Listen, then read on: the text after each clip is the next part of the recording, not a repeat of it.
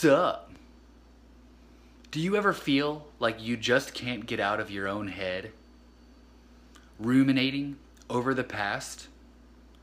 Things you've said and done? Replaying repeatedly? Worrying about the future? Thinking about all the things that could go wrong? Powerless over the present? Unable to resist your impulses, each and every thought pulling you this way and that. Unable to control your thoughts? Such patterns can be frustrating and defeating.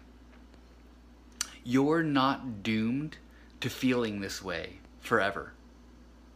Your mind can serve you, a tool for reflection and solving problems, moving you toward your best life. Or it can hold you back, a tool for reactivity and impulse, stuck in a cycle of depression, rumination, and anxiety.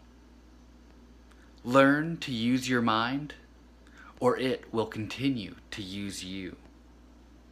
Start with a mindfulness practice like meditation.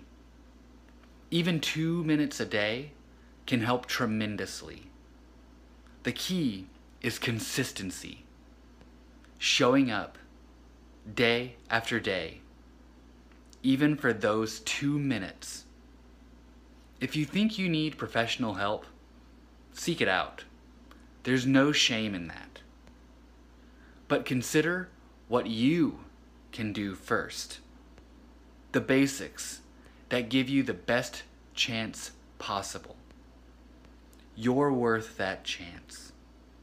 You've got this.